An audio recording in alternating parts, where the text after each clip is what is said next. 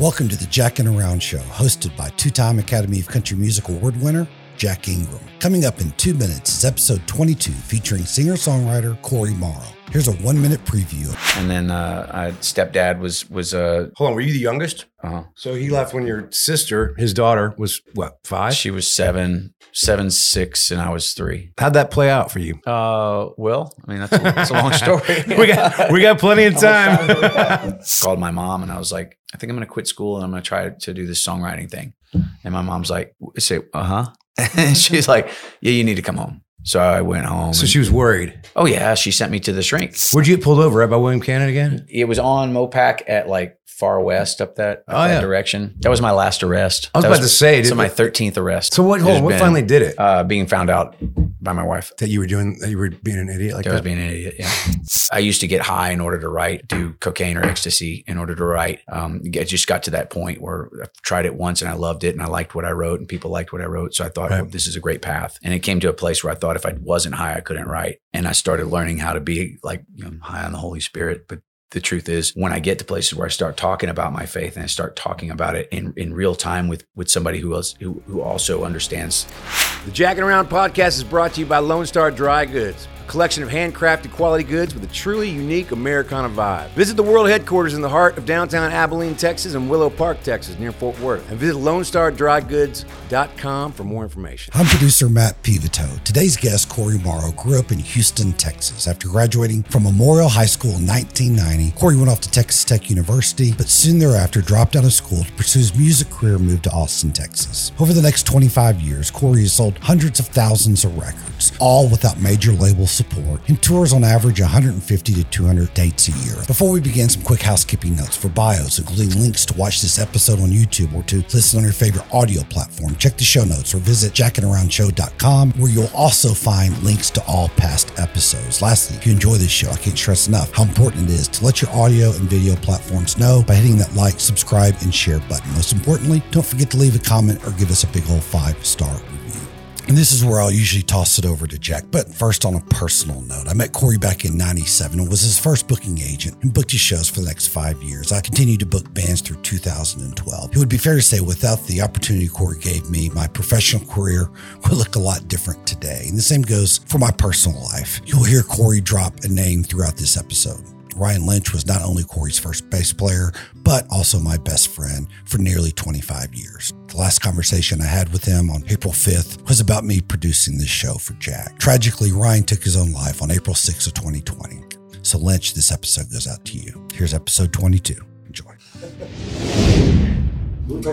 Is that when was that picture up there? Is that ninety five? Who was saying the one, the one up top? And where was it? Was it uh but but what was the event? Jerry Jeff's Labor, Labor Fest. Labor. Okay. Okay. That's awesome. It was fun. 97. man. That was like picture. that was like ninety seven.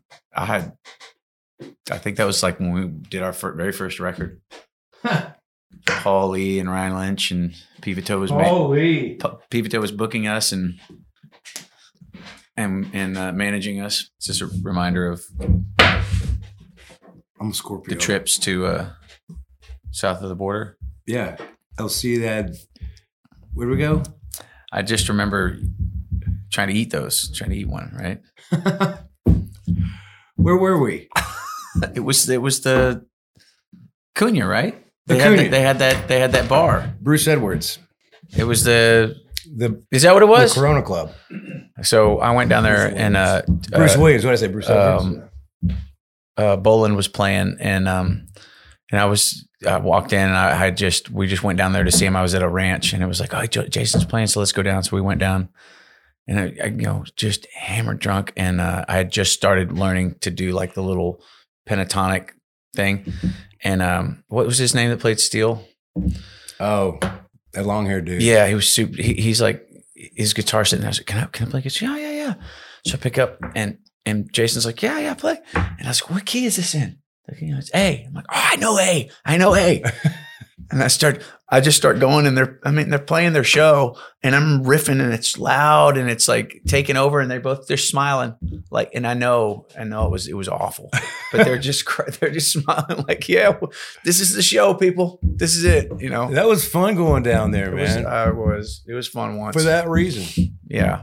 I remember I ended up at a bar We played with Joe Ely down there one time, and after the after the show, we all walked down. Him and Jesse Guitar Taylor and me, and we walked down past the main The- street, the, the restaurant. down past everything. Yeah. where the streets got dark, Oh yeah, and uh, that that place. that was fun, man. That was Boys. we had a good time. So how you been, man? I've been good, man. What have you been up to? to? Uh, writing. Trying to write for. uh Haven't had put anything out like four years. Four years. Yeah. and uh, the the the time between records is getting longer and longer. But I got five kids, so I have a pretty good excuse. Five kids. Yeah. How old are they? 10, 9, 7, 7, and four. You're busy. My wife is. I'm just trying to pay for it all. Yeah. You're busy. yeah, yeah, Are there a lot of diapers?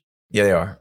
They have a Yeah, couple, couple of them are still in. Uh, this is funny. The seven year olds are still in pull ups, but the four year old is not. She's- Really? it's a girl. The girl's like mature faster. The seven year old boys? yeah, the twins are still in pull ups at night. Hey, man, let's figure this at night. All right. At night, at night. hey, man, I was just in at pull-ups until I was like 19. Just a little bit of bedwetting going on. night. David Toast was in pull ups in uh, college, so it's all good. we, I had a, I had a, a setup that it is like 1982. Funny part is you're not lying. I'm not I lying. know. We had an alarm. It's not funny. It was like a under a pad underneath the So, bed. so that you'd get up and go to the that bathroom. if you started to take a leak in the middle of the night, it would Oh. go beep, beep, beep. I slept through that fucker every time. I'd wake up and the whole fucking alarms were going off. we we've set alarms in the middle of the night, and we get up and we go wake them up and say you need to go to the bathroom, and then they they go to the bathroom, and then they, then they don't wet the bed, but we, still have them in pull up. So we're working on like a I think it's, you know, I, I, I became an expert in that.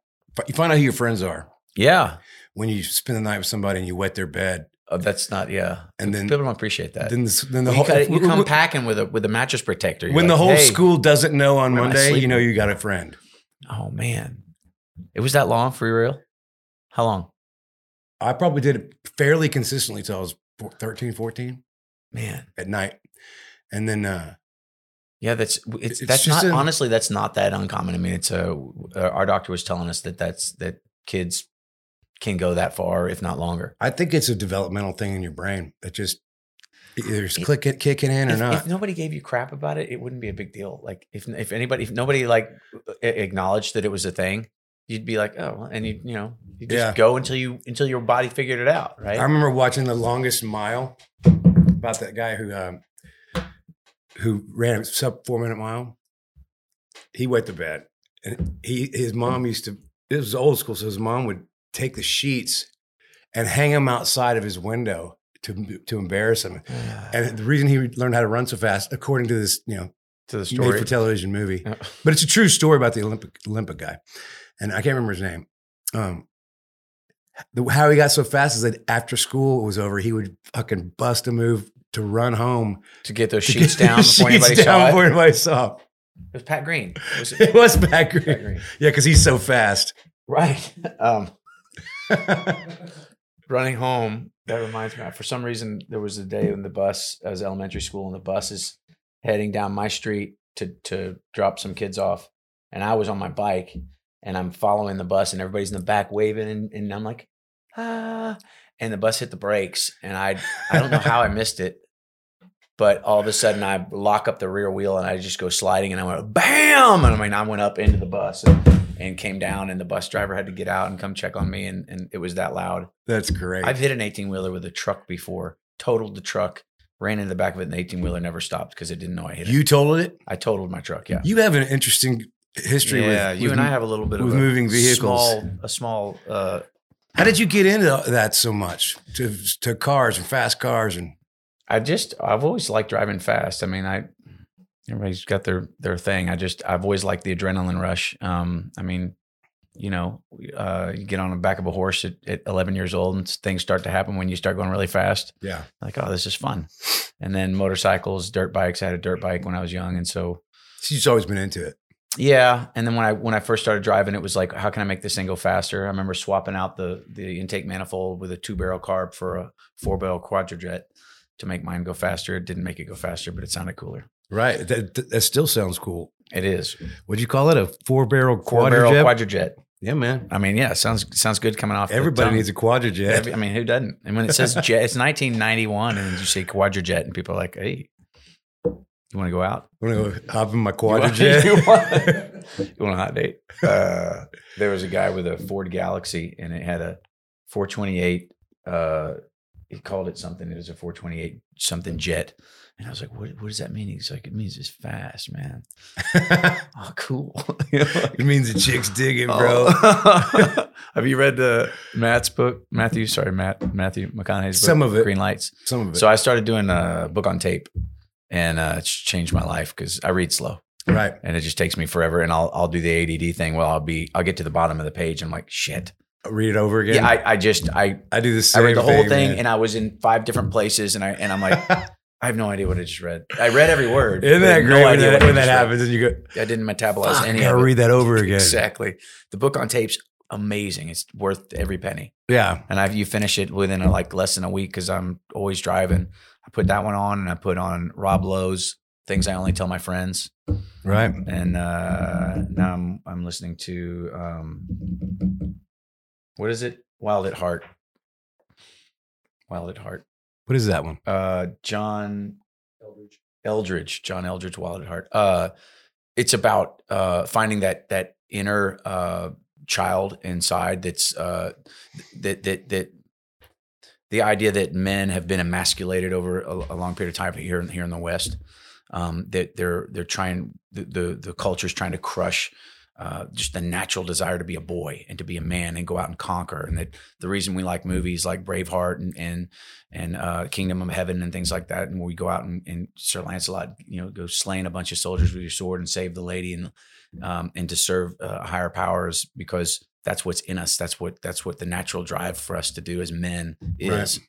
And so it's it's talking about re-embracing that and going out into the wild and and sort of embracing nature and and finding your place in the world and your your calling by God and that kind of thing. That's a trip. I, I've always thought, or at least over the last decade or so, I came up with a theory that like, culturally, because of those those issues and those those uh, natural instincts, you know, we we did have used physical force for Yeah. a long time, whether Right. it's conquering other men or conquering women. And I, I come from a strong family of women, and I've I've often thought of this as like this is our head, and we're in the middle of the knee coming up from the girl going "fuck you, motherfuckers." As far, as far as this time in history, like we're about to hit impact on the knee. Oh my gosh. I haven't thought about it like that. Well, there is I'm a- the same way. I've, I have a family of, of strong women. I mean, that's my mother, my stepmother, all very strong women. And I grew up with, with women. I was like the only boy in my house. yeah, Uh, I was, uh, yeah, upbringing was like lack of a father figure. And that's, this book addresses that too, that there's, there's a lack of a father figure where was your a lot of dad? these kids' houses. Oh, he, they divorced when I was three and he moved to San Antonio. Um, so I would see him every other weekend kind of thing, you know, Right, he was a divorced daddy daycare kind of stuff. He'd come pick the three of us up, and then my Afterworld. my middle sister's special needs, and so there was that dynamic as well. And then uh, I, stepdad was was uh, Hold on, were you the youngest? uh huh. yeah, So he left when your sister, his daughter, was what five? she was seven, seven, six, and I was three, or seven. Yeah, no, I guess six, six, five, and three, something like that. And you were living in Houston, right? Yeah. So how did that how'd that play out for you? Uh, well, I mean that's a, that's a long story. we got we got plenty of time. Uh, well, that's actually. well, I kinda- know it played out for you. It's it was uh, you know when we first got to know each other, and Anna Jens was in my band. your- Yeah. your former guitar player. Yep. Yep. And um, we had discussions about that, not about your dad leaving you, but like, like your need for the, whatever that is. How, how did that play out? yeah that need for that that fatherly figure Yeah, something. so so i guess you know as as i was growing up i always remember wanting my mom to remarry my dad that was just the, the thing and then she met somebody else when i was nine and she married him when i was 11 and stayed married to him until he died back in like 4 um, his name was joe and Good guy. He loved us and he was a good guy but but- Complicated? but, he had yeah he had his he had his demons like anybody else but Yeah. uh, at the end of the day, I know he he loved us and he took care of us, and you know he would do anything for us. But our relationship was real messed up. You know, I mean, Was we it were- a we disciplinarian thing? no, no, it was it was like I was a mama's boy, and he would he would berate my father and and my mother in front of me, and it was just a just a different upbringings, man. Yeah, I Um, get it. Uh, he had a, he had daddy issues as well, and, and and mommy issues, and his brother. He had to identify his brother's body. Uh, his brother had been murdered in downtown Houston, stabbed to death um, by a pimp. Uh, just stuff like that. Yeah. Um, but you know, we we smoked weed together when I was eighteen. You Uh, and your stepfather? got drunk when I was 14 with him. And so, and, and went to the, you know, the strip clubs with him when I was 18 and older. And so Right. it was that kind of He wanted to be a friend. he wanted, but he wanted to be my dad too. Yeah. He would, he would always kind of lean in that direction, call himself that. And, and while doing that, telling me what a piece of crap my dad was. Yeah. Did, That's didn't- rough. Didn't fare well. Well, and then wanting every guy that came into my life, being my, my sister's boyfriends or whoever, I wanted them to be my big brother. Yeah. always looking at everybody. Can you be, will you be my big brother? You be? And they're like, yeah, what the heck's wrong with this kid? Yeah, you were that kid, that needy. Yeah. That Mama, guy- and I was a mama's boy and I was needy. Yeah. Yeah, and so you- being a mama's boy, you probably were confused about how, what role a man's supposed to play. Eh, that and then and then the, the whole sex thing like my mom gave me a book and said go read that and when if you have any questions come back and ask me it had cartoon drawings on it Yeah. and then i gave it back to her and, and i was like but but she's like you can ask your dad no i didn't ask my dad i didn't have that kind of relationship with my dad you know what i mean right. so it was like i just figured it out by looking in playboy magazine and talking to my friends you know? Yeah. Well, I, would, I do wonder how many people really have experienced the talk with their father. I don't, I don't know. It's it's it's a tough talk to have, not because of the subject matter, but because kids are so reticent. Like, no, They don't. They don't want to talk about it. Like m- my seven year olds and nine and ten year olds, when we, when they see a girl and boy kissing on TV, they all go ah, and I'm like, guys, I, I hit pause. I'm like, what? what? what's he doing? Is it- What did you say? I didn't say anything. I was Maybe turning off my phone. he sneezed. I thought I heard the the replay of what I just said. Do you remember? Echoing. working oh, with yeah. Toe? Oh yeah, I watched some of the outtakes there earlier. And I was like, It's like, not, not surprising. Yeah. Um. God, I forgot what I was talking about. Damn it, Dale. Sorry. What? So- Um, hold up. When you when you started playing music, you were in love. You were in high school, or love, or was that when you were in love? so Joe and my mom went to uh, Cunha, and uh, they bought me a guitar that was not quite that nice. Uh, just real, you know, Just a Mexican cheap beater. Mexican, yeah, beater. And um, he there's he, he went in and they wanted I like wonder if we're, I wonder if we're allowed to say that these days. I or whatever. We're one of those cheap Mexican Hey, beaters. nothing, nothing I say is, is is racist or ugly. It's just just words that I use. You know, I've tried to get canceled. It doesn't work. I I'm not I'm not being. You know, it's, it's anyway. Um, No, about, Right, I, had, I had this conversation with with Bruce Robison a couple years ago, and I said, "We're in the, in the business of language, and everybody knows exactly what you mean when you go, man, that's gay. Even gay guys know that. exactly, they do. It's funny. I didn't win the argument. It's key. You didn't, Well, I won it in my mind, but but Bruce won it with his words. the culture's just too. Uh, The culture's too sensitive. they're just they're just on that. They're So just too sensitive. can't win. The culture's worried that they're worried. That's what it is. They live out of fear. So right. He has a guitar, it's like 20 bucks. He went in there and said, I'll give you 10 bucks for it. And the guy's like, no, it's 20. He goes, all right, 15. The guy goes, no, it's 20. And he's like, you don't know how to do this. He goes, are you gambling, man? The guy's like, sure. He's laid down uh, $40 on the table and he took a quarter out and he goes, I'm going to flip it. You call it. If it lands on what you call, you keep the 40 bucks in the guitar. If it doesn't, I keep the 40 bucks in the guitar. And the guy's like, all right. So he flipped it, called heads, landed on tails, took the money, took the guitar, walked out, and then came back around the corner. He gave the guitar and money to my mom, came back around the corner and laid down $10. And he goes, that's what I wanted to pay for it. And then it worked out. So that's the story of my That's first pretty guitar. good, man. It's a good, good, good, good first story. He, he made it right. Um, That's and good so I took negotiation. lessons. I took lessons and, uh, then got a couple of better guitars, you know, during that high school time. So that was I was about 14 or so. Then get to high school and all through high school and taking lessons. And uh, and playing what? Like what were you into? Zeppelin. That oh, so all Yeah. that? Yeah, Classic rock. Yeah, just um, and, and Bob Seger and stuff like that. You're younger, right? You're what? Are you I'm- 47? I'm- I'll be 50 this year. 50. Yeah. Oh, you're not that much younger. Okay. No, no. I mean, it was the the, the first real thing I had was a, a Bob Seger uh, Silver Bullet Band cassette in my, and I put it in my tape deck every morning going to Night school. moves. Yeah, exactly. Turn the page, that kind of stuff. Yeah. Um, and then my buddy got me into uh, Zeppelin and the Stones and classic rock. And were you learning Keith Richards parts? No, Like were you learning guitar guitar? like like I I Like, learned. I've always noticed you're a good guitar player. Well, I I I I, I like to try to get better all the time. I I can I feel like I can hold my own. To I, I'm not as knowledgeable about what I'm playing as as as much as like you show me the part and I'll I'll learn it.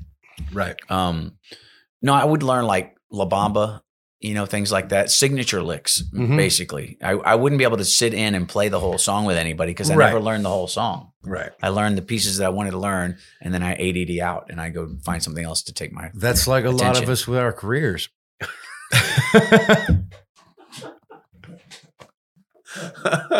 I laugh because I can relate. Uh, I keep trying to go into the car business for the last five years, but anyway, um, yeah. So uh, then when I got to college, I brought my guitar with me, and I Like, were you writing songs? brought an amp. Or were you no, just- no, and and and I had been to my first Jerry Jeff Walker concert, so I I I knew of Willie and Kenny Rogers and Waylon and all those guys because my mom was a member uh, of the uh, Houston Livestock Show and Rodeo. She was on the committees all growing up.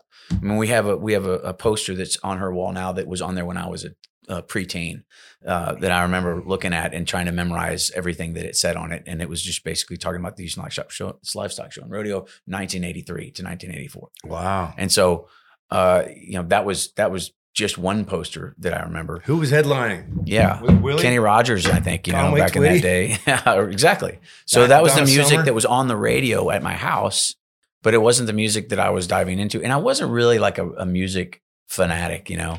I was just more into like trying to to get girls to like me. So the guitar was a great tool for that. That fits your person. That, that goes right alongside the fast cars and the learning to play licks, not really songs. Yeah, a little insecure, not sure who I am, not sure who I'm supposed to be. What does a man look like? What does it what does it mean when you become a man? Like what are the what are those definitions? What are those parameters? What are the lines? Yeah. So uh but I took the guitar, electric guitar and amp to college and uh 12th floor of Weymouth in Lubbock. And uh man, I, I we were on the end end uh dorm room. I'd open up the the door and turn everything up to 11 and just start playing those Zeppelin licks. And everybody come down, oh, what's up? man? I'm like, yeah. And then uh then I would bring my acoustic guitar to the uh, fraternity parties and hang out after and and then that kind of led to um one of my buddies was like I know this guy he just learned how to play guitar and uh but he's pretty good and I'm like okay. And he's, and they brought him in it was Pat. And so your brought- friend was a liar. yeah. I'm Getting bad. no Pat will admit it. Pat was like they they really built me up. He's like I, I didn't know what I was doing. Like well, neither one of us did but I'd had a few more years of, of guitaring under my belt. So we start we, it was David Henry. You know David Henry? Yeah. we sat around David Henry's house and he had a wall, his entire wall was CDs, right? I mean, the entire wall was CDs. And so Mhm. we'd just sit there and we'd pull off all these CDs and we'd play them. And then, you know, there's no internet, there's no, we didn't even have a tuner for the guitar. So we're trying to learn these songs just by ear. And Pat, who just picked up the guitar, and me, who kind of paid attention. And we get most of it wrong, but we get enough of the of the chord correct to where we could kind of sing the right note. And so we'd write the words down on a note spiral notebook and put the D, G, Oh, yeah. C, and then turn a page for the next set of words. And we had a music stand and they got us a gig and we didn't even know what a gig was. We're like, what they, we need to get y'all a gig because there's no girls at David's house. We'd hang out there all night, be making drinks and we'd learning songs and everybody's singing. And we're they're all go, "Yo, look this one up and, and learn this one. Okay, so we work on that one for a few hours.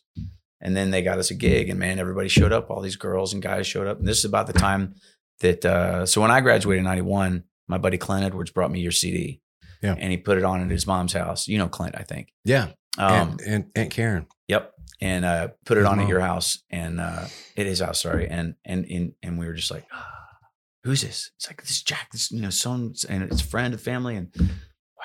And so then when I went to college, then you came and you opened for Jackopierce at the Depot Warehouse. Yeah, man. I was there and we were watching. It was just like, is it so? This is this is something people can do. I'm like, yeah. so he went to college and he played with his first college friends, and this is something. He, and I was like, and they're like, you know, you, you should give this a try. And I'm just like, well, I don't, I don't know. Uh, Yeah. And so that's when we really started, like, well, maybe if we work hard, you know, like let's go really like forget going to college. Let's go to this college. Right. So we'd go to David's house every night. It was once a week, then it became every night. And that's when the, the, the studies started to fail, the grades started dropping. And uh, but we but we you know went in there and started trying to write. And that's when and then I had a actually had a fraternity brother. He died in a car wreck, and it was the first person that I had really known, other than like your grandmother or something like that. Mhm. somebody that I was close in age to that had passed away, and so that struck me, and I and I wrote a song about it, and then uh, put it on a, a, a CD years later. Um, but it was Did you know then, like when at you that wrote point. that song at about that your point, buddy, I, like, I knew oh, I knew it. different. It was an outlet for me. uh, that it was a it was a way of uh, therapy.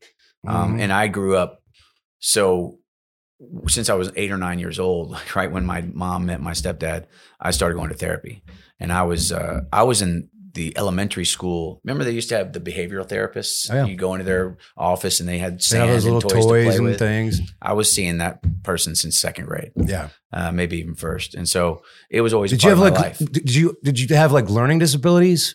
Um, no, I was just, Just- extremely emotional just and just like kids? I was uh, when I was about twelve or thirteen, I was semi-suicidal.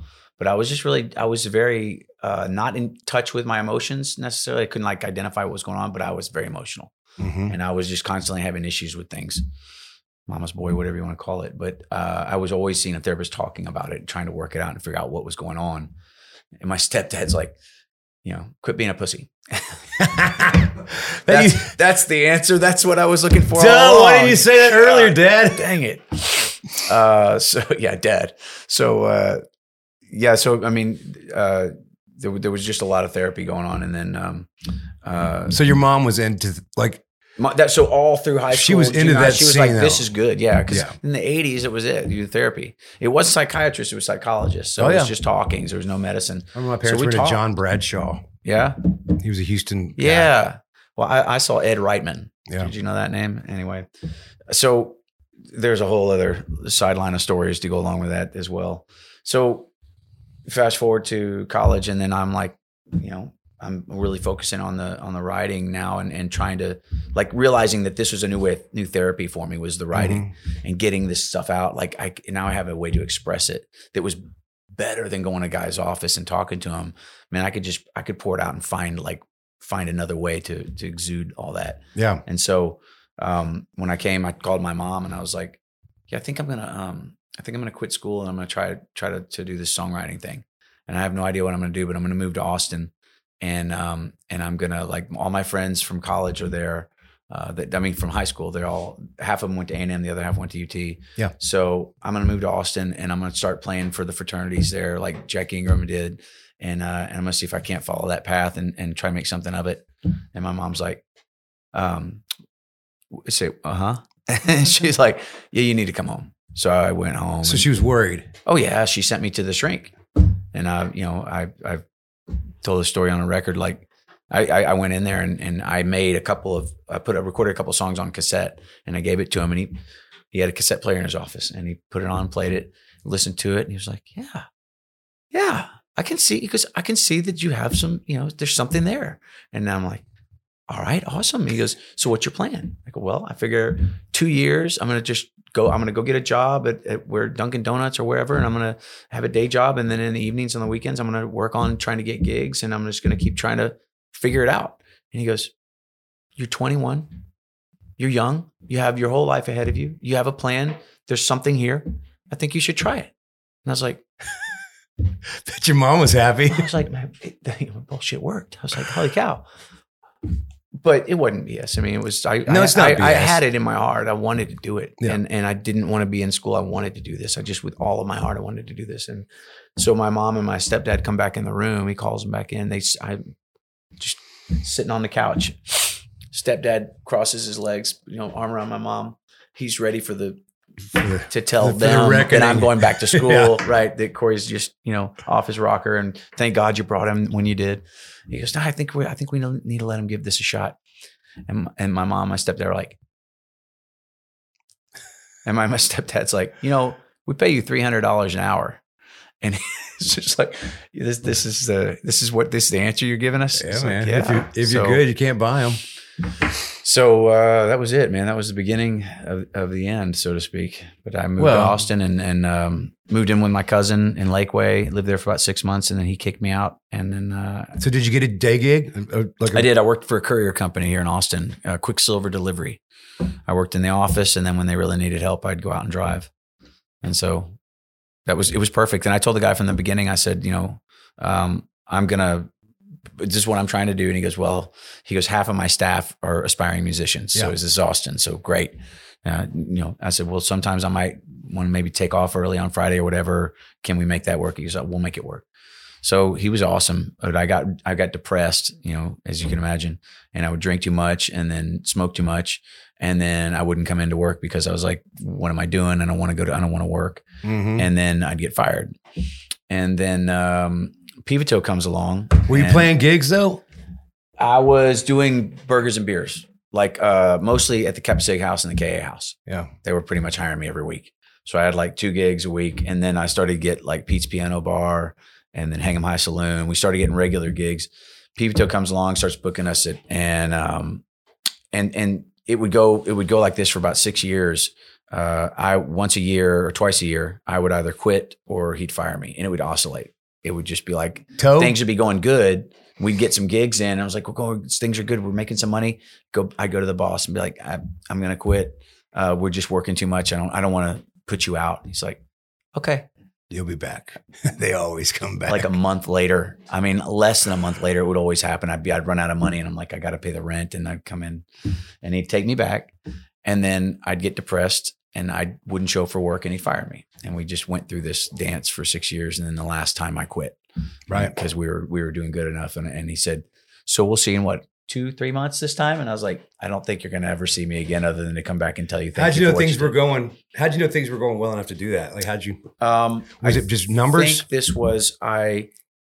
oh, I had paid all the bills for the month, and and I was paying for not just myself, but a couple other people that living in the house and kind of thing.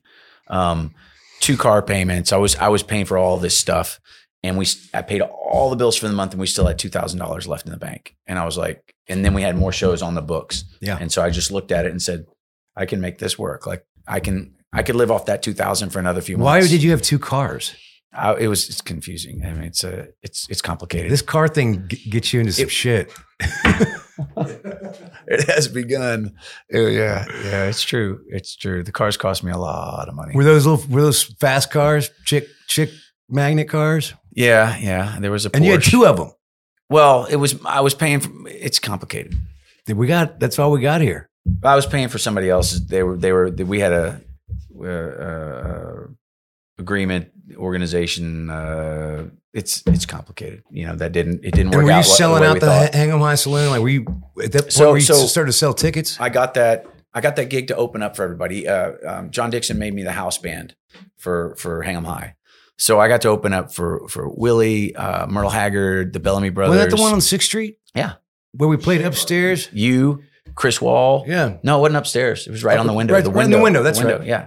And so we were the house band. Jens was Jens was playing guitar, and, and we were doing that every. So I had Tuesdays at Pete's Piano Bar on the same block, Wednesdays at Tap and in, in, uh, College Station, and then Thursdays at Hang 'em High, and then we'd do uh, fraternity sorority parties Friday Saturday. So we were we were booked up five days a week for like a month or two out, Mm-hmm. and and so th- when that started happening, What's it this, was, 94, 95? it's 95, 96. Yeah. So 97, 98, I quit my day job in like 98, 99 It- is when it all kind of started coming together to the point that, that I could quit. And then, you know, that frees you up to smoke more weed and drink more beer and, and play more video games. Yeah, what was going on with that? With uh, like you go from kind of a structured thing where when you start fucking up, you're in therapy and kind of reining it in or trying to, but when you're mid twenties, early twenties, and you don't have to go to a job. You don't have to be There's none of that responsible for anything. yeah. Yeah. Yeah. so what happened? Like, did it get out of hand? Oh yeah. Yeah. Constantly. I mean, it was it was constantly on hand. I, I would I would drink or drug myself into uh, just serious depressive stupors. Um, I was living on on a couch in, in a buddy's house, and at one point, and um, went downtown to Sixth Street. Uh, had a baseball bat in between the seats, and went out drinking at the bars, and then went got in my car and was just just gone. Um, and I'm trying to drive home and, and like somebody cut me off. And I remember putting it in park and getting the bat out and like chasing the guy down with my bat. Oh, Then I got back in the car and drove to Jack in the Box and got everything on the menu and then went back to the house and started eating. And in the middle of eating, I just broke down, like fell apart. I just had a nervous breakdown. really? Yeah, I just started crying and screaming and I th- I was throwing food all over. I was just like, what have I done with my life? Who am I? What, How old were you? 20? 25. Yeah, midlife crisis at 25. Well, living like that, that would be midlife. right? I mean, it was just, yeah, it was just a constant. Uh, and, and, and none of, then one of the things that I never really learned how to do was was manage my money, and so I was about to say you were living on a couch, but Yeah. you're making all that. You you had gigs that, through the roof. Yeah. So where were you putting your money? Under the, under the pillow, or I don't. I, I honestly, I wish I knew. It was just I threw a lot of money away. I'd spend, we'd go to. you get um, paid in cash pretty much back then. We'd, we'd go to Walmart, you know, uh, after the gig, you know, to to get supplies, and I'd drop two or three thousand dollars at Walmart just buying stuff for everybody because I, you know, all of our guys are like, man, I, I I need some new jeans and new shoes, and I was like, go get whatever you want. Like, we need a new Xbox for the bus. Get, we need some games. Get, you know, Oh, I bet a therapist would love talking about that. it was awesome. but they did. They made they made money off me too. You were trying to be the dad that you never had, kind of father figure for these, Man, you know, for I never little even thought monkeys about you that. hang out with. I never even thought about that. That's exactly what I was doing. It's a trip because it probably felt good. It did. I, I I really enjoyed being able to do that for for folks. I I knew what it was like to not have it and and wish somebody would give me the opportunity and loan me the money to do something. And we had people loan us money to make our first CD. Yeah. And then years later, I didn't pay a lot of them back. I just I lost the the notebook that had their names and stuff and what I owed them. Yeah. And and one of them was my uncle, and he called me up one day and he goes, and he's a bazillionaire. He calls me up and he says, you know, you never did pay me back for that record. And this was like, you know, 10 years ago. Um, so I had 15 years into having some pretty good success and a lot of things positively happening. And I was like, "Ah, I just forgot. I mean, I literally, and, and there was a list of those. Uh, Right. Paul Lee's uncle was one. Um, Margaret Greer's uh, father was one. It was just like this litany of people that I, a thousand bucks. 10, 10 grand to 10 make grand. first record. like 500 to a thousand bucks was Yeah. each one of them. I remember that's how I did mine too. And so uh, my uncle's like, you know, why don't you come over? And, and I was like, yeah, absolutely. So I came over and I, and I paid him. And he goes, I just want you to know, thank you. And um, I'm never going to loan you another dollar. And I just want this to be a lesson for you um, because, you know, you, you, it would have been so easy for you to do this. And I would have lent you money till the day that I died. Yeah. Because, but I'm never going to ever again. And he goes, and it's not because I don't want to or that I don't believe in you. And I was like, it was like one of the worst days, you know, but it was also one of the best. And it was a lesson I got from my dad's brother. hmm So uh, there's those kind of things happening. But uh, yeah, I just was never good at. So as much as I didn't like Joe, uh, I ended up kind of being a lot like him, right? So I, I'm like, I don't want to be anything like that guy because I think he's a piece of crap. But what do I end up doing? Drinking, hanging out at strip clubs, and, and smoking a lot of weed, and wanting everybody to love me by spending lots of money on him. That's exactly what he did. And he wanted, he had nice cars, nice house. He wanted, he wore rings, and he liked for people to see him and be loud and, Yeah, he and was front. popular. He was like, he walked in the room and everybody knew it. And I was like, I want to be that, but I hate you. Yeah. Well, right. That's a common thing. So, um, Attracted and repelled by the same right. by the same issues. so it, uh, it it played out like that for for years. The, when I was 25 and had that breakdown, I went to um, I came home to him and my mom, and they sent me to uh, the Methodist Hospital, seventh floor. Uh, I think he told me he spent thirty five thousand dollars on me for that week to to be in the hospital to go through you know depression and, and rehab, and it was really good. It was a it was, Was, a it really, a detox situation? Yeah, yeah, it for sure. But it was also like heavy uh, um, mental therapy. Yeah. Yeah. And you know, after a couple of days of sobering up, I remember I called I called Lynch, Matt, and I was like, Hey, I'm I'm in here. Lynch and Pivito, I mean Lynch Pito and, and Pinkernell are like all on the phone, like listening, you know, I've got one phone, so they're all listening. and I'm like, I'm like, yeah, I'm, I put myself in the hospital and I'm not gonna I'm not gonna be out um, until after the weekend. And he's like, "We have a gig this weekend. We got we're playing." Oh, I bet Jens was freaking out. Oh, Lynch was livid. I was like, I am sick. I've got serious issues. And he goes, What are you talking about, man? Just get over it. Get over here. He's like, Lynch did not understand. Like, he was not having it. He's like, Just pull your boots up and just come we got a gig, dude. We got a gig. And I was like, I know, man. I want to be there, but I can't. And it's like, it was tough. But you know, you spend a couple days sober, and then you go into these therapy sessions with with other people that are in there, right?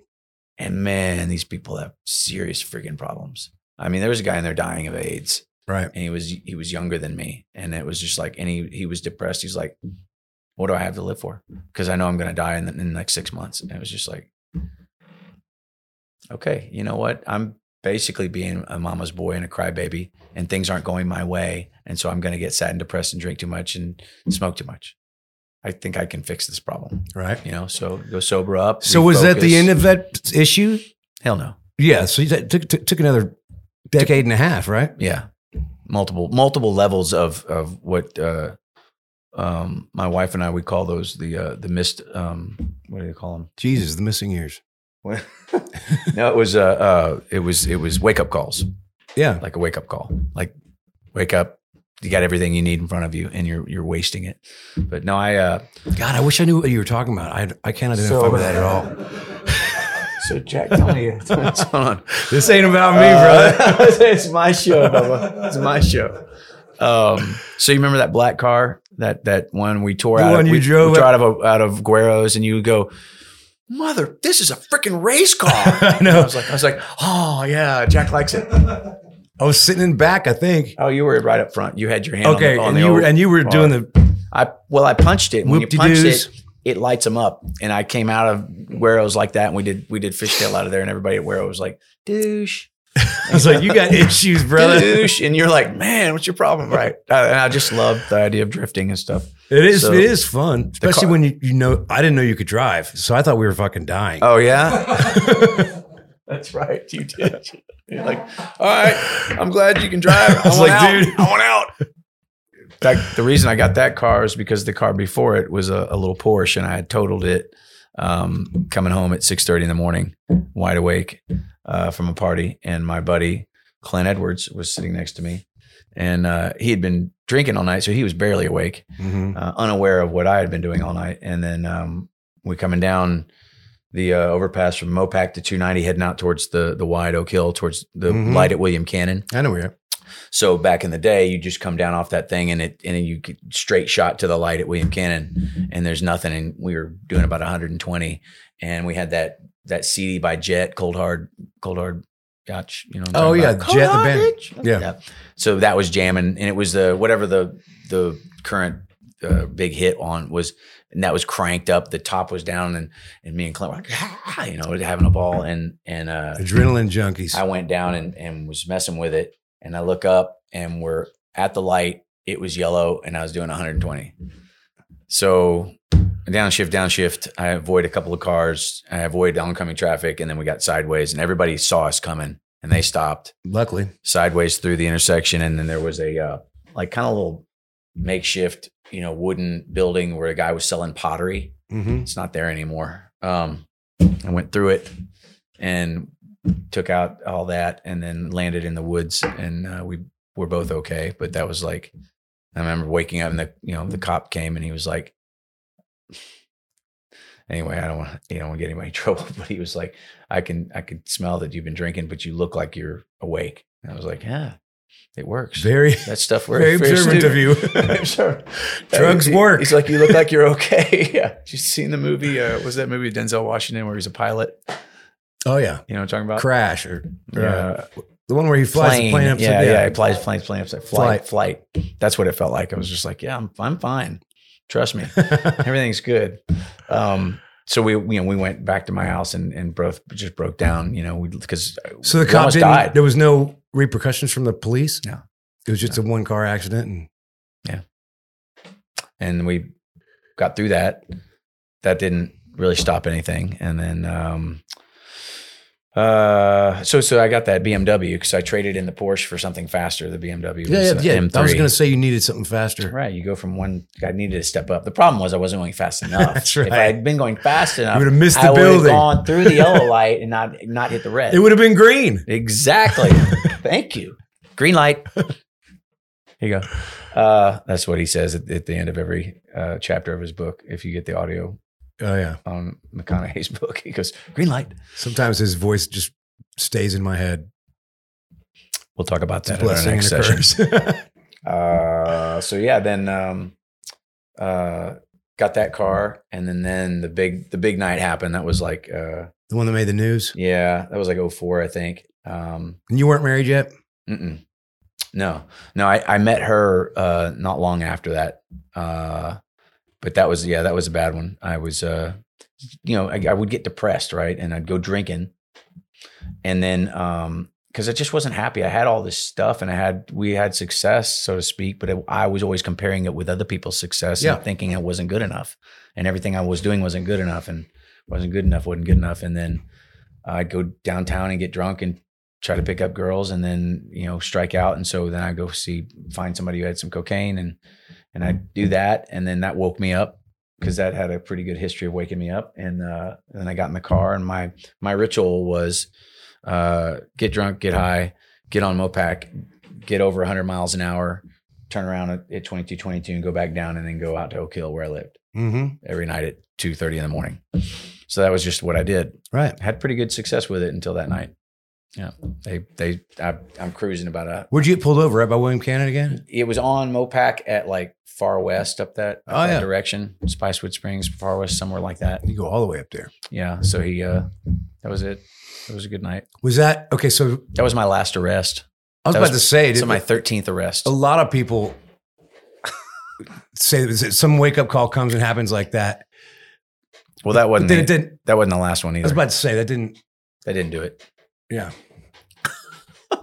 Well, I've, uh, so I've been through a lot in the last 10 years. Um, So what? Hold what been- finally did it? uh, being found out by my wife That you were doing? That you were being an idiot like that I was being an idiot. Yeah, that I was. Yeah. so it was an ultimatum that she's like, "Hey, you're either going to change this or I'm going to leave." No, it, the ultimatum was um, tell me the truth and we'll have a chance. And if you lie to me, then we're done. Yeah. So I was like, I'd never heard anybody speak like that or give me that kind of, of an opportunity. And so, um, Right. you know, Yeah, because the truth. like Doesn't tell the any- truth and, and we we might have a chance. We we might have a chance. So it's, so it's like It's that thing that you never believed, like when your parents said, "Tell me the truth, and you won't get in that big trouble." But she And- didn't say we won't. She said No, I we know. might, and that, that was well. That was the difference for me. It was like she didn't say we won't get divorced. She said we might not. But tell me the truth. And so I was like, how am I going to get out of this? Like, what am I going to? Because I'm not going to tell her the truth. You know, like there was too many truths to tell, and she thought it was just one truth. And so I sat there and was like trying to figure out what to say, and my head spinning. I was so hungover. I'd just gotten off a plane from Denver and gone up to Denver and been out all night. Went to Broncos game, got all messed up ended up in a in a titty bar and then uh, back to the hotel. The titty bar. Now, what is that again? Yeah, it's a gentlemen's club. Used to be called gun clubs. Now they're So- gen- gentlemen's clubs. so you're home, and it's t- it's it's it's time. Yeah, she picks me up at the airport. Wants to see the phone. Uh, going through the phone trying to find something, and uh, yeah. So then she based the way she laid it out was just like, I know you've done something. Tell me what it is, and we'll have a chance. If you don't, then we're done. And I'm got a you know two year old and a brand new like one month old, and I'm That's heavy. I'm sitting there. And so what's about to happen is what happened with me and my sisters and my dad. They got divorced when I was this basically the same age as my two year old. hmm And so I'm just sitting there. I'm just like, I I'm about to just continue the cycle. And uh and so I was my head was reeling, man. I was just spinning. I was just what how am I gonna get out of this? What am I gonna tell her? And um and then I mean I felt like this real weird warmth like come over me and I just sat there and I like physically my memory is there that, that, that like the roof opened up and this light kind of shone down and I know that didn't happen, but that's like that's my memory of it.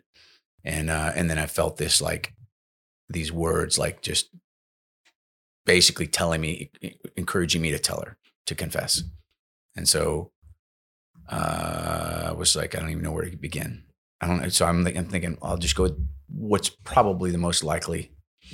And so I told her, you know, This particular this happened. This happened. And she's like, thank you for telling me, but that's not it. So then it began. And that was, you know, several hours of me trying to figure out what's next. And I'm just, was it this? Was it this? Was it this? And when I finally laid everything that I had out on the table and it wasn't it, it ended up being something else that uh, ended up not being something that I actually facilitated, but that I attempted to facilitate. And um, uh, so like I got all those secrets and trying to keep it from hers, and I lay them all out, and then so there was this sense of relief for me, having been freed of all those lies that I have to like tiptoe around, and at the same time I'm watching her basically carry all of them. On. So there was a huge picture analogy of what I what I you know learned later in, in my walk is like the picture of Christ taking all of our sins on his shoulders for us. Um, so I go and I call um, when when it was all done and there was nothing else to tell. Um, I went into the uh, music room where the futon was, where I was going to stay for a few months, and um, picked up the phone and called my buddy Paul Lee. Yeah. and um, and I said, man, I I we you know he was the first member of my band uh, when I played the KA House. I'm playing by myself, playing Road Goes On Forever, and they see these. I see these dudes. They're pledges, and they're got on blue jeans and white shirts, and they're lined up, and they're walking through the you know the the the pledge master was was displaying them to all the uh, attendees of the party at Burgers and Beer on Thursday, and they're all walking through the yard, and he breaks the line and runs up, and he starts singing the harmonies with me, and I was like you know, he's like this tall. Oh, yeah. Like, dude. And I said, Do you play an instrument? And he jumped back in line and he goes, Oh, yeah. it's like awesome. So he came over and Lynch, he got Lynch uh, to come over. And so that was sort of, that was our first band, was the three of us. And we did, we would do Pete's Piano Bar and all kinds of things, just a three piece acoustic. Lynch, Right. would, Lynch would play bass and Right. me, and, me and Paul would play guitar.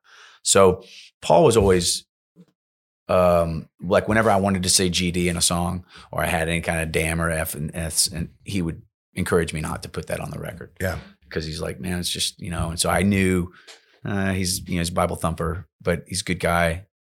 Um, and so I knew I just I just something put on my heart to to call him. So I called him and I was like, I'm probably going to get divorced. I don't know what I'm doing.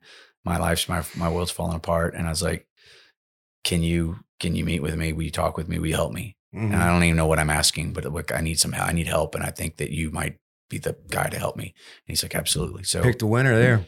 he he met with me every every Monday for uh, over a year, and he just started walking me through. You know, for me, it was I, I I I picked my Bible up and I started looking in the Bible, and I was like, this is the one thing that I hadn't tried. And then I was like, I don't even know what I'm doing. Like, so I just shut it and set it down, and it's like I've tried everything else to to to make myself happy, and I'm clearly not. I'm I'm I'm a mess, and I don't know where to even begin.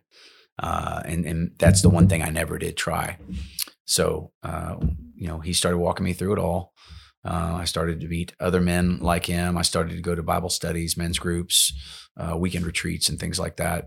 And uh, that began the healing process and began the liberation of, uh, of of all this stuff that I was holding over myself and beating myself up with, saying you're no good, you're not good enough. You need to go do this so people will like you. Um, and I got to really look in the mirror and, and and look back at my life and like like you were saying, those guys. I was buying stuff for guys to be their daddy.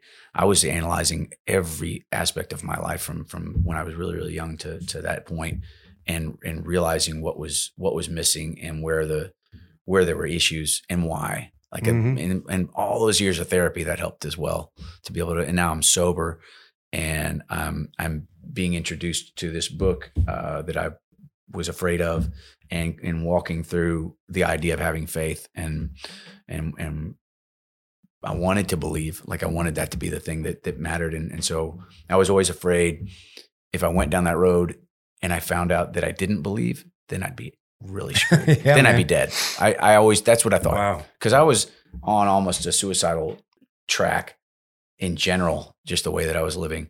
But if I found out that there wasn't a God and then none of this mattered, it'd be like, I'm going out in a blaze of glory, you know, Right. like there's be no point. And so thank goodness I found out that I do believe he's there and and uh, and that it, it does matter and that there is a better path for me, that there was a better purpose for me, that there's better opportunities for me.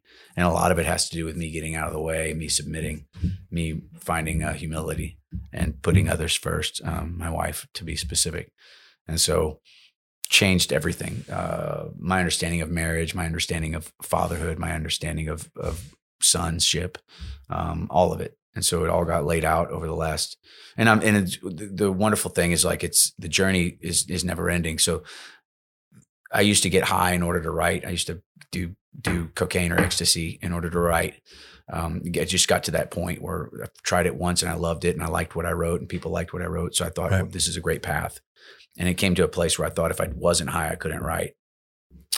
And I started learning how to be like, you know, high on the Holy Spirit. But the truth is, when I get to places where I start talking about my faith and I start talking about it in in real time with with somebody who else who who also understands uh, and has faith, and we have really like just nitty gritty conversations where we're we're we're sharing the things that he's done in our lives and the, and the paths that we've taken and the choices that we've made and how God's been in the middle of it and shaping us and what's happening now. I get high Yeah. on that conversation and then we write. And so it's like I traded one drug for the one drug that never ends. There's like there's scripture about um, him saying, "If you drink that water, you'll be thirsty again. But if you drink from my fountain, you'll never thirst again." And the the reality of that is like when you start drinking from the fountain of of the Word of God, like you get high and you don't, and it and it the high doesn't get diluted over time. Like the first high, the fifty for fifty third high is just as good as the first high. It's like it's it's like you're Right. chasing the dragon. We don't have to chase the dragon. You've got the dragon. You know what I mean? Right. So it's uh, so that began that whole process, and over the last ten years, it's just been uh, an up and down of of my understanding and my walk. And so now I don't, I, I quit drinking and doing drugs that day and, and chasing women that day, and so um, taking all that stuff out of the equation, I knew. I knew the decision to chase women uh, was was always in me, but the um, uh, the actual committing of of it was when I was drunk or stoned or or high. Right. So I was like, okay, in order to help me stop doing that, I'm going to remove alcohol, which will remove drugs because no, I don't want to do drugs when I'm not drunk. Uh, and so maybe if I get rid of those things, it'll help me not to make that decision to chase that girl. And it, it has helped tremendously. Absolutely, the desire is always there, um, but a sober mind has a lot better uh, ability to look past the end of your nose and recognize the consequences of the action you're about to take Right. a drunken stone mind's like "Ah, this is gonna be great you know so um that's been the the journey and How has it been? I know it, I know that it is reflected in music, but how has it been to, to you reflected in your music as far as that goes? Because that was that would scare me yeah to think. it scared me Well, because you know, there's a thing about Christian music that sometimes is like, come on, man. exactly So how did you reconcile that, and, and how does it fit? played out How does it fit in your in your songwriting? so in the beginning I was uh, not sure how. I, I I didn't know what was happening. I knew that things were changing, and I isolated myself from a lot of people um, because I needed to. I needed to figure out how to be me again and not have those influences because I was too weak. I was like, if I hang out with that guy, I'm gonna end up making some mistakes. So I would, you know, I'd separate myself, and then um, as the writing started to change, it wasn't uh, so specific to like Jesus this and Jesus that. It was more of just like there's something more, um, um, and I'm finding a better way and that kind of thing. And so it would it would play out in a little bit at a time. But anybody who knew me or knew what I was going through uh, could, you know, read between the lines. Mm-hmm. Um, and so as the years have gone on, uh, and after after a couple of years of really walking in this in this new path, um, and really believing it, like coming to the place, there was a there was a night because, like I said, I, I wanted to believe it was true, but there was just a part of me was like, I don't know if I want to take this leap, and and I don't know, I don't know, I I, I think this is right, but I'm not 100. percent And something happened. I was at a I was at a retreat, and I just remember like coming to this place where I'm like. I was like, I was, I was in the shower and I was just standing there and I was like looking at my hand and I just kept just looking at my hand and just thinking to myself, like, that didn't, this, this didn't just freaking happen. This is not, you know, dust and rocks and a perfect like coincidence that Yeah. I just couldn't believe that. And everything that I'd been listening to and and throughout the, the weekend, I just, and so I was like, there's this Billy Graham, um, had said that he came to a place where he, with his faith, where he was, he was holding the Bible, the word of God. And he was, he had a really close friend with him in his walk and his friend had decided that he didn't believe and he became an atheist and, and has spent, devoted his life to atheism. And Billy was like, he, he was trying to convince Billy to come with him. And he was like, you can't prove that that's the true word of God. Uh, and so that was enough for that guy. He was done. And so Billy was like standing there and he's holding and he prayed and prayed and prayed. And he finally just said, God, I'm going to take this as your word on faith. And I'm going to ask that you would consecrate that oath. And so that's the rest of his life is, you know, history. Um, and so I remember just sitting there thinking, I don't know if I believe that you're real. I don't know if I believe that you're, you know, all, all about your son is real and that all this that I haven't even read yet is real, but I'm going to take that it's real on faith. I'm just going to believe it. I'm going to take that leap. And so I did. And so um, now it's been woven into um, the songs that I'm writing in the sense that uh, I just I just want to write stuff that's real. I don't I don't want to I don't want to write stuff that um, that just rhymes and, and sounds good and makes you makes you feel good. I want to write stuff that's that resonates because it's based on fact and truth and, Yeah. the, and the reality and truth of of what I believe to be God's truth. Um, so it's not Christian music um, in the, in the in that sense. Um, and now a lot of my shows, um, things that we do now are, are what I call testimony shows. So I'll start off playing the the songs that we recorded back in the '90s and, and early 2000s, and then I'll stop for a second and I'll start telling the story of why that song is important and where it led to. And then I tell them the whole story I just told you, except in a shorter version Mm-hmm. and I, I essentially give my full testimony and, and I'm completely transparent about my marriage and things like that. And so it throws some people off because they're sitting there like, I thought I was coming to I thought I was gonna coming a songwriter show. Yeah. And I, and I basically tell them that I've, you know, I've, I've, everything in my life has changed and it's, and it's for the better. And so, and then here's, here's uh, some new stuff. And then I go back to playing the old stuff and just kind of like, it's sort of like a hiatus in the middle to say, uh, things are different now. And, Yeah. you know, And how's it received in amazing, general? amazing. Yeah.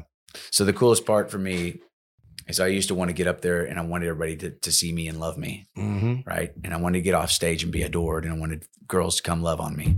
Um, and now, truly, truly, when I get up on stage, I, I I'm excited about playing, but I'm more excited about telling people that that I've found faith and that uh, that it's Jesus and that um, it's changed my life. And if you want to talk about it, I'll be at the merch table after the show. And so that's like my favorite time the whole night. Tell them that they're loved, that I'm loved. That's the love of Christ. And then meet me at the merch table. And then I go sit there at the merch table and wait for people to come up and and open up. A lot, a lot of people will come up and just start like crying and telling me stuff. And some people just come up and say, Thanks for saying what you said. Thanks Yeah. for being honest. Um, and other people, you know, will pray over me or stuff like that. So as far as it, it's been really well received. I mean, if it hasn't been well received, I, I'm not getting those notes or those that mail. That's what I found. Most people don't come up, wait in line to tell you how much they don't like They it. hate you. Well, that's not. Yeah, they they do it online. Yeah. They they troll they troll your Facebook page to tell you that you suck. So, did you ever want to go to Nashville? Just changing changing the subject. Did you ever want to go Oh yeah, have a record deal and absolutely. Me and Jens went. We took his uh his 1987 Suburban. We dressed up in our blue jean outfits, and you know Yens with cowboy boots and a cowboy hat's like That's- over seven foot as a big man? So uh, he had a 1987 square body Suburban, and we drove that thing from Austin to, to Nashville. I think we spent six or seven hundred dollars. That was back in the the late 90s on uh, on gas. I guess, yeah. Um, and we, uh, I can't remember exactly how it all played out. We had one or two publishing companies that were going to let us, you know, come give them the CD. And I was thinking this would be it. You know, you just walk in and give them the CD and you get a deal. And she put the record on, and it was a, a song called "The Preacher," and it's Yen's playing. And then and then I start singing, and there's a lot of words in the in the first verse Mm-hmm. and she listened to the first verse and then she hit you know, stop and eject and handed me back the CD and she's like, too many words. And I was like, okay, Uh, what? there's what like else? nine more, you know, 11 more songs on there. You want to, you want to try any other? She goes, I don't need to listen to anything else. And I was like, well, would you mind listening to one more song? We came a long way. And she's like, okay. So she put in like a slow love song that I thought was one of the best written ones on there. And She's like, yeah, no, it's just not what we're looking for. Yeah. Like, okay. Lucky you, man. At least you got honesty. Yeah. I mean, that town can string you along on on the other stuff too. Yeah. I yeah. mean, the, well, I've honest, the honest part's good. yeah. So that was it. We we uh we left and then we went home and wrote uh, Nashville Blues, and then that encouraged a bunch of the fans to sing to chant Nashville sucks. Yeah. We recorded it and then we put it on the record and then we made T-shirts out of it. And that's our biggest selling item. I So remember Nashville sucks was going on. t-shirts. Still, that's our that's my shtick. Ray So what now? What are you doing now? Like just playing? How many shows you play this year? Um, we try to do about a hundred and try to do Mhm. about uh, it's try to do about a uh, 60-40 split between sixty full band, forty acoustics. Mm-hmm. Um, and I'm doing every every chance that I get with the acoustics, I, I make them testimony shows, and so um, just depending on where I'm at, it's it's uh, part of part of the show, and it's just I'm kind of going in that direction. Uh, full band shows, different. You know, we we we do our our old stuff and and try to keep people excited because that there's that uh, that thing that that we have that's really cool is like we get to be be part of the soundtrack of people's lives, Oh yeah, right? yeah. And that's like the coolest honor when people say, I, I came to see you this year at this place and you're playing this song and I played this song at my wedding and I, you know, and, and you were with me when I floated down the river and I listened to these songs and it's just like, that's awesome. Yeah, like, that's cool. like your, your memory lane has me woven in it. Yeah. That's amazing. So we do a lot of that, uh, fairs and festivals and things, but we still Gruene Hall and Luckenbach and, and, uh, Billy Bob's and things like that are still on the, on the, um, roster. We've known each other what 20, How long has it been? 95? It had to be at least that, yeah, yeah, maybe ninety six when I first first got in there, yeah. Yeah. It's been it's been really a pleasure watching you watching your journey. I mean, it's been interesting, but more interesting in other times than not. Yeah. But uh, Thanks, man. you know, watching your your songwriting and and just you as a man, and you know, knowing, knowing a little bit about you know some of those issues we talked about. I remember uh, seeing it in your face Yeah, and hearing it in your songs, and and now you know, fast forward the last few years, every time I see you, I'm like, well, he turned into a man. It's great. thanks, man. Really proud of you, man. You know those uh, therapy sessions with each song and each album. That's like I, I basically used each album to be a, a historical therapy session for me. You Yeah. know, to kind of help me uh, work out, work it all out. So it's uh, the uh, content in the last ten years is is generally uh, a little more upbeat. Well, it's also a little more interesting. I, For me, I mean, when when you when you talked about finding out that all you needed to do was, was tell the truth, that was there the whole time. Didn't have to make it up. And I'm glad and I didn't really have anything to do with it. I hear it in your songs. You know, Yeah. I see it when you sing. I can tell that you're not.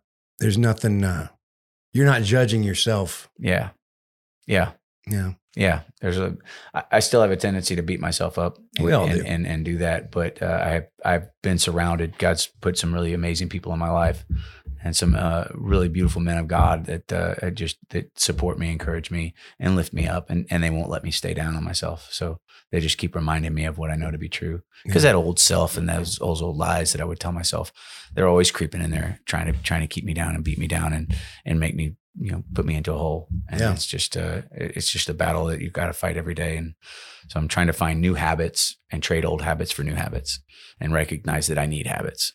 But I got to start. I got to start finding things that are that are good for me and good for my family. Yeah. You know, Hey, Toe, you got that whiskey? Yeah, I got the pot. I got coke. I got some coke. I brought the, I I brought I brought the cocaine. Thank you, Cory Morrow, everybody.